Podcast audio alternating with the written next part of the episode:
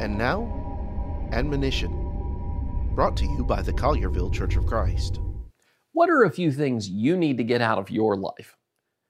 For some, they fall into the category of those that Paul was speaking to as he wrote in Ephesians chapter 4 verse 31, let all bitterness, wrath, anger, clamor, and evil speaking be put away from you with all malice. These things Paul says you don't need in your life. So let's begin getting rid of those out of our lives today. For more from the Collierville Church of Christ, visit colliervillecoc.org.